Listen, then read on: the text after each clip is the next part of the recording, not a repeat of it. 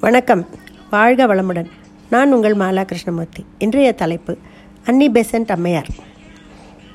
அன்னி பெசன்ட் அம்மையார் என்பவர் ஆயிரத்தி எட்டுநூற்றி நாற்பத்தி ஏழாம் ஆண்டு பிறந்தவர். அவர் பெண் விடுதலைக்காக போராடியவர். எழுத்தாளர் மற்றும் பேச்சாளர் ஆவார். அவரை நாம் பிரம்மஞானவாதி பெண்ணுரிமைவாதி பேச்சாளர் எழுத்தாளர் என்று அறிகிறோம். அவர் வாழ்க்கை குறிப்பை பற்றி கொஞ்சம் பார்க்கலாம். ஒரு சாதாரண ஐரிய குடும்பத்தில் லண்டனில் ஆயிரத்தி எட்டுநூற்றி நாற்பத்தி ஏழாம் ஆண்டில் பிறந்தவர் அன்னிவுட் தந்தை வில்லியம் பைக் ஓட் அயர்லாந்தில் பிறந்து லண்டனில் குடியேறியவர். அன்னை ஐந்து வயதாக இருக்கும்போது தந்தையை இழந்தார்.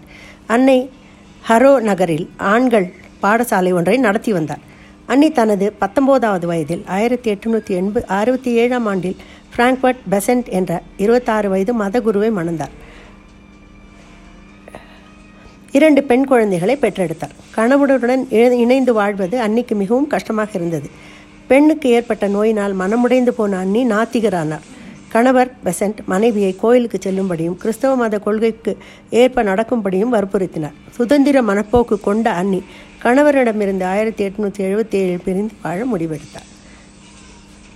அவர் பிறகு நிறைய கட்டுரைகள் எழுதத் தொடங்கினார். சிறுவர் சிறுவர்களுக்கான கதைகள் கட்டுரைகள் எழுதினார். அணியின் அரசியல் போக்கு கணவரிடமிருந்து அவரை மேலும் பிரித்தது. பண்ணை விவசாயிகளின் உரிமைக்காக குரல் குரல் குரல் கொடுத்தார் அன்னி. இறுதியாக கணவன் குழந்தைகளை விட்டு பிரிந்து லண்டனுக்கு திரும்பினார். அதிகாரப்பூர்வமான பிரிவினை கிடைக்கவில்லை. இரண்டு குழந்தைகளும் பிராங்கின் பொறுப்பிலேயே இருந்தனர். லண்டன் பல்கலைக்கழகத்தில் பகுதி நேர படிப்பை தொடர்ந்தார். மூட பழக்க வழக்கங்களுக்கு எதிராக பரப்புரையை ஆரம்பித்தார். இதனால் மத சமூகத்தினரின் எதிர்ப்புக்கு ஆளானார். அன்னியின் இந்தியா இந்தியன் இந்தியாவில் அவர் நடத்திய போராட்டத்தை பார்க்கலாம். இந்தியா வந்த அன்னி பெசன்ட் சென்னையில் அடையாறில் பிரம்மஞான சங்கத்தின் தலைமை நிலையத்தை நிறுவினார். இந்து சாஸ்திரங்களில் ஆழ்ந்து படித்து பல நூல்களை எழுதினார். பகவத்கீதையை ஆங்கிலத்தில் மொழிபெயர்த்தார். காசியில் சில காலம் வசித்த அன்னி பெசன்ட் அங்கு இந்து சமய விளக்கங்களை முறைப்படி பெற்றார். இந்திய உடை தரித்து இந்துவாகவே வாழ்ந்தார். இது நமக்கெல்லாம் மிகப்பெரிய ஒரு முன்னுதாரணம். அவர் இந்திய விடுதலை போராட்டத்தில் இணைந்து நிறையவே செய்திருக்கிறார். அன்னி இயற்கையிலேயே புரட்சி மனப்பான்மை கொண்டவராகிறார். ஆங்கிலேய அரசின் அடக்குமுறைகள் அவரை வெகுவாக பாதித்தனர் விடுதலை போராட்டத்திற்கு ஆதரவாக காமன்வீல் என்ற வார பத்திரிகையை ஆயிரத்தி தொள்ளாயிரத்தி பதினொன்று பதினாறாம் ஆண்டில் ஆரம்பித்தார். ஆயிரத்தி தொள்ளாயிரத்தி பதினஞ்சில் சென்னையில் இருந்து நியூ இந்தியா என்ற பெயரில் நாளேடு ஒன்றை ஆரம்பித்து நடத்தினார். இதன் மூலம் அவர் அரசியலில் இழுக்கப்பட்டார். ஆயிரத்தி தொள்ளாயிரத்தி ஏழாம் ஆண்டில் சூரத் நகரில் இடம்பெற்ற இந்திய காங்கிரஸ் மாநாட்டில் கலந்து கொண்டார். இம்மாநாட்டில் மிதவாதிகளுக்கும் தீவிரவாதிகளுக்கும் ஏற்பட்ட கருத்து வேறுபாடுகளினால் ஏற்படவிருந்த பெரும் பிளவை தவிர்த்து லக்னோவில் இடம்பெற்ற மாநாட்டில் இரு பிரிவினரையும் இணைத்து வெற்றி கண்டார். ஹோம் ரூல் இயக்கத்தை தொடங்கினார். நாடு முழுவதிலும் அதன் கிளைகள் உருவாயின. அன்னி பெசன்ட் தனது தலைமை பதவி காலத்தில் நாடு முழுவதும் சுற்றுப்பயணம் மேற்கொண்டு விடுதலை இயக்கத்தை வலுப்பெறச் செய்தார். அன்னி பெசட்டின் சுற்றுப்பயணங்களு பயணங்களுக்கும் பொது கூட்டங்களுக்கும் ஆங்கிலேய அரசு தடை செய்தது. ஆயிரத்தி தொள்ளாயிரத்தி பதினேழு ஜூன் பதினைந்தாம் நாள் ஏனைய காங்கிரஸ் தலைவர்களுடன் அன்னி பெசன்ட்டையும் கைது செய்தது.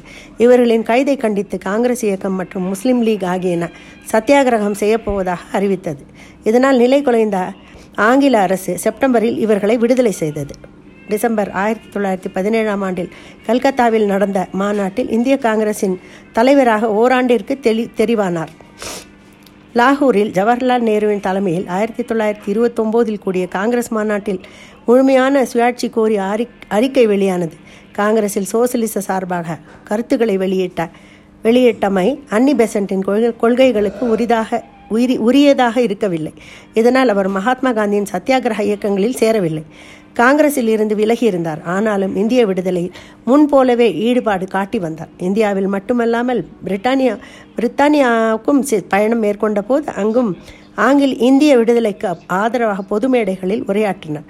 ஆயிரத்தி தொள்ளாயிரத்தி இருபத்தி ஒம்போதில் பொதுநல பொதுநலவாய இந்தியா என்ற பெயரில் ஒரு அறிக்கையை எழுதி பிரித்தானியா நாடாளுமன்றத்திற்கு அனுப்பினார். தனது எண்பத்தி ஓராவது வயதில் அகவையில் தீவிர அரசியலிலிருந்து விலகிய அன்னி பெசன்ட் இறுதி காலங்களில் இந்திய மெய் மெய்யியலாளரிலான ஜித்து ஜிட்டு கிருஷ்ணமூர்த்தியுடன் நெருங்கிய தொடர்பை பேணினார். பிரம்மஞான சபையின் முன்னேற்றத்தில் முனைப்பாக ஈடுபட்டார். எண்பத்தோ எண்பத்தேழாம் அகவையில் அவர் சென்னையில் உள்ள அடையாறில் அன்னி பெசன்ட் அடையாறில் அன்னி பெசன்ட் அவர்கள் காலமானார். அவரது மறைவிற்கு பின்னர் அவரது நண்பர்கள் Jaya Krishnamurthy Aldous Huxley Rosalind Rajagopal ஆகியோர் இணைந்து கலிஃபோர்னியாவில் ஹாப்பி வலி பாடசாலையை ஆரம்பித்தார்கள். பாடசாலையை தற்போது அன்னி பெசன்ட்டின் நினைவாக பெசன்ட் ஹில் பாடசாலை என்ற பெயரில் மாற்றப்பட்டுள்ளது. அன்னி பெசன்ட் அமைத்த சென்னை அடையாறில் உள்ள பிரம்மஞான சபை இன்றும் அவர் புகழை பரப்பிக் கொண்டிருக்கிறது. நன்றி வணக்கம்.